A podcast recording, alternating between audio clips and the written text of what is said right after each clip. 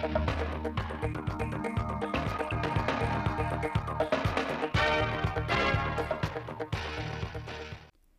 kính chào quý vị và các bạn đến với bản tin thời sự 10 giờ ngày 13 tháng 5 năm 2023 của Đài Phát thanh và Truyền hình Thanh Hóa. Chương trình đang được thực hiện trực tiếp trên sóng FM tần số 92,3 MHz. Thưa quý vị, sáng nay đoàn đại biểu Quốc hội Thanh Hóa gồm các đồng chí Lại Thế Nguyên, Phó Bí thư Thường trực Tỉnh ủy, Trường đoàn đại biểu Quốc hội tỉnh, Mai Văn Hải, Phó Trưởng đoàn đại biểu Quốc hội tỉnh, Võ Mạnh Sơn, Chủ tịch Liên đoàn Lao động tỉnh đã tiếp xúc cử tri là công nhân lao động tỉnh Thanh Hóa trước kỳ họp Quốc hội thứ 5, Quốc hội khóa 15. Tính đến tháng 12 năm 2022, tổng số đoàn viên người lao động trên địa bàn tỉnh là 343.433 người, trong đó có 326.546 đoàn viên thuộc 3.700 công đoàn cơ sở. Tại buổi tiếp xúc, cử tri là công nhân lao động trên địa bàn tỉnh đã nêu lên những vấn đề khó khăn mà người lao động đang gặp phải như tình trạng giảm đơn hàng, sa thải lao động, các rủi ro thường gặp như tai nạn lao động, bệnh nghề nghiệp, khó khăn về nhà ở và thiếu các thiết chế văn hóa thể thao ở các khu công nghiệp, khu kinh tế. Cử tri đề nghị Quốc hội và các ngành chức năng cần tiếp tục thu hút đầu tư, tạo thêm nhiều việc làm cho người lao động, có chính sách hỗ trợ người lao động khi gặp tai nạn lao động, bệnh nghề nghiệp, đề nghị giảm tuổi nghỉ hưu và giảm thời gian đóng bảo hiểm xã hội, đơn giản hóa các thủ tục thanh toán bảo hiểm xã hội, thực hiện khám chữa bệnh bảo hiểm cả ngày thứ Bảy và Chủ nhật để đảm bảo quyền lợi cho công nhân khi tham gia. Cử tri cũng đề nghị các cơ quan chức năng giám sát chặt chẽ và thực hiện nghiêm việc xây dựng nhà ở công nhân và các thiết chế văn hóa tại các khu công nghiệp, có chính sách hỗ trợ người lao động mua nhà ở. Theo báo cáo của Sở Nông nghiệp và Phát triển Nông thôn Thanh Hóa, tính đến ngày 10 tháng 5 năm 2023, toàn tỉnh có 3.950 trên 4.100 hecta nuôi tôm đã được thả con giống theo lịch thời vụ. Trong đó, diện tích tôm sú đã được thả nuôi là 3.400 hecta, đạt 100%. Diện tích tôm thẻ chân trắng được thả nuôi là 550 trên 700 hecta, đạt 78,5%. Theo nhận định của Tri Cục Thủy sản Thanh Hóa, năm nay có thể xảy ra nhiều đợt nắng nóng gay gắt kéo dài, ảnh hưởng đến sinh trưởng và phát triển của tôm.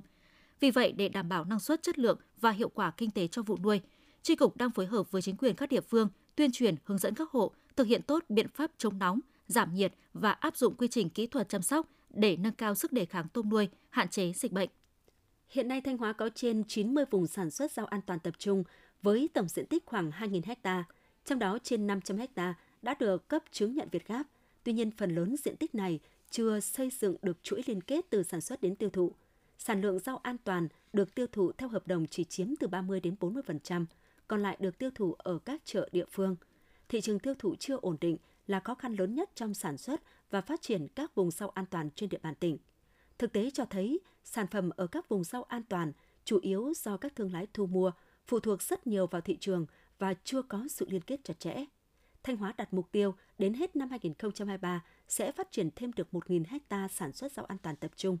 Tuy nhiên, nếu đầu ra và hiệu quả của sản phẩm rau an toàn không được giải quyết, thì mục tiêu trên sẽ khó hoàn thành. Các địa phương trên địa bàn tỉnh Thanh Hóa đã dần chuyển đổi từ hệ thống truyền thanh truyền thống sang hệ thống truyền thanh thông minh không dây. Truyền thanh không dây đã thay đổi cơ bản cách thức vận hành hệ thống truyền thanh, đem lại hiệu quả tích cực trong công tác tuyên truyền. Thay vì phát thanh thông qua sóng FM như trước đây, hệ thống truyền thanh thông minh sử dụng công nghệ IP để truyền và nhận bản tin phát thanh qua mạng Internet, sóng 3G, 4G, không còn tình trạng bị chèn sóng, lẫn sóng hay chất lượng âm thanh kém. Hệ thống truyền thanh thông minh còn được điều khiển hoàn toàn trên máy tính, thiết bị di động, giúp lưu trữ và quản lý tốt các nội dung phát sóng. Đến nay, Thanh Hóa đã có 15 xã và một huyện chuyển sang sử dụng hệ thống truyền thanh thông minh. Tỉnh Thanh Hóa đặt mục tiêu đến năm 2030 chuyển đổi 100% đài truyền thanh cấp xã sang hệ thống truyền thanh thông minh, góp phần nâng cao hiệu quả hoạt động thông tin cơ sở. Khu công nghiệp Bỉm Sơn có tổng diện tích 524,29 ha. Đến nay, khu công nghiệp Bỉm Sơn đã thu hút được 54 dự án đầu tư thứ cấp. Các dự án đăng ký đầu tư với tổng số vốn là 8.675 tỷ đồng và 372 triệu đô la Mỹ. Lũy kế đến nay đã thực hiện đầu tư với tổng số vốn ước đạt là 3.979 tỷ đồng và 109 triệu đô la Mỹ. Năm 2022, giá trị sản xuất của khu công nghiệp Bỉm Sơn đạt 1.771 tỷ đồng, nộp ngân sách nhà nước khoảng 80 tỷ đồng, giải quyết việc làm cho 3.169 lao động. Sáng ngày 12 tháng 5 năm 2023, Công an thành phố Thanh Hóa tổ chức khai giảng lớp tập huấn kiến thức pháp luật, nghiệp vụ cho 132 đồng chí là bảo vệ dân phố ở 34 phường xã trên địa bàn thành phố. thông qua tập huấn nhằm trang bị cho lực lượng bảo vệ dân phố có thêm những kiến thức, kinh nghiệm và kỹ năng cần thiết trong công tác đảm bảo an ninh trật tự, xử lý các tình huống thực tế cho công tác đấu tranh phòng chống tội phạm và cứu nạn, có khả năng sử dụng thành thạo các loại công cụ hỗ trợ khi thực hiện nhiệm vụ theo quy định của pháp luật, qua đó giúp lực lượng bảo vệ dân phố thực hiện tốt chức năng nhiệm vụ, quyền hạn được giao, góp phần đảm bảo công tác giữ gìn an ninh trật tự tại địa phương.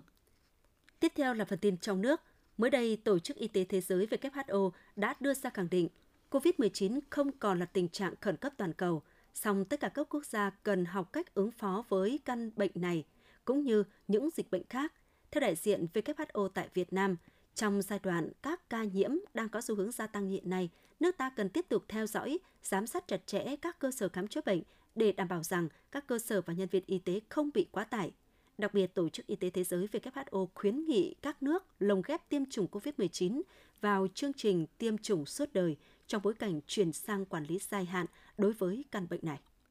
Bộ Văn hóa, Thể thao và Du lịch đã có quyết định công bố 3 di sản văn hóa phi vật thể quốc gia. Cụ thể, đưa vào danh mục di sản văn hóa phi vật thể quốc gia, nghề thủ công truyền thống, nghề làm bánh trưng, bánh dày huyện Cẩm Khê, thành phố Việt Trì, huyện Tam Nông, tỉnh Phú Thọ.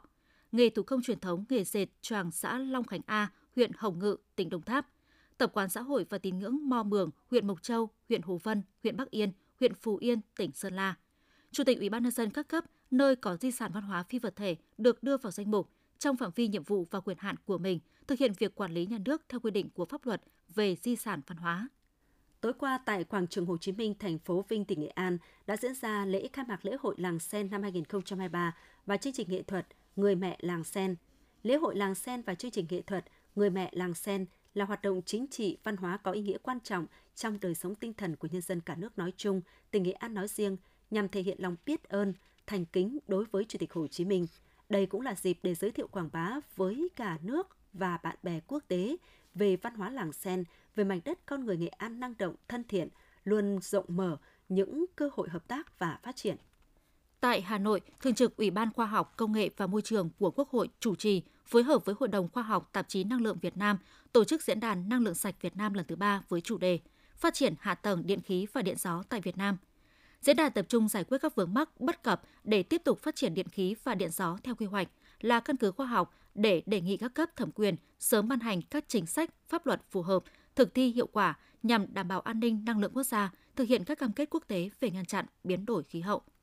Bộ trưởng Bộ Giao thông Vận tải Nguyễn Văn Thắng vừa có công văn gửi Đại tướng Tô Lâm, Ủy viên Bộ Chính trị, Bộ trưởng Bộ Công an, bày tỏ sự trân trọng cảm ơn về việc đã quan tâm chỉ đạo các đơn vị chức năng của Bộ Công an bố trí lực lượng cán bộ chiến sĩ tham gia hỗ trợ công tác kiểm định phương tiện giao thông cơ giới đường bộ dân sự trong suốt thời gian vừa qua. Trong các tháng tới, dự báo lượng xe đến hạn phải kiểm định dự kiến sẽ tăng cao, nên tình trạng ùn tắc phương tiện tại các trung tâm đăng kiểm vẫn tiếp diễn, đặc biệt lại là tại các khu vực Hà Nội và thành phố Hồ Chí Minh. Do đó, trong thời gian chưa bổ sung được nhân lực, Bộ Giao thông Vận tải đề nghị Bộ Công an tiếp tục bố trí thêm lực lượng cán bộ chiến sĩ công an tham gia hỗ trợ công tác kiểm định phương tiện cơ giới đường bộ. Báo cáo công tác chuẩn bị tổ chức kỳ thi, Cục trưởng Cục Quản lý Chất lượng Bộ Giáo dục Đào tạo Huỳnh Văn Trương cho biết, công tác chuẩn bị đang được tập trung cao độ, công tác xây dựng ngân hàng câu hỏi thi, ra đề thi và công tác chuẩn bị các phần mềm cho kỳ thi tốt nghiệp trung học phổ thông năm 2023 được chuẩn bị nghiêm túc.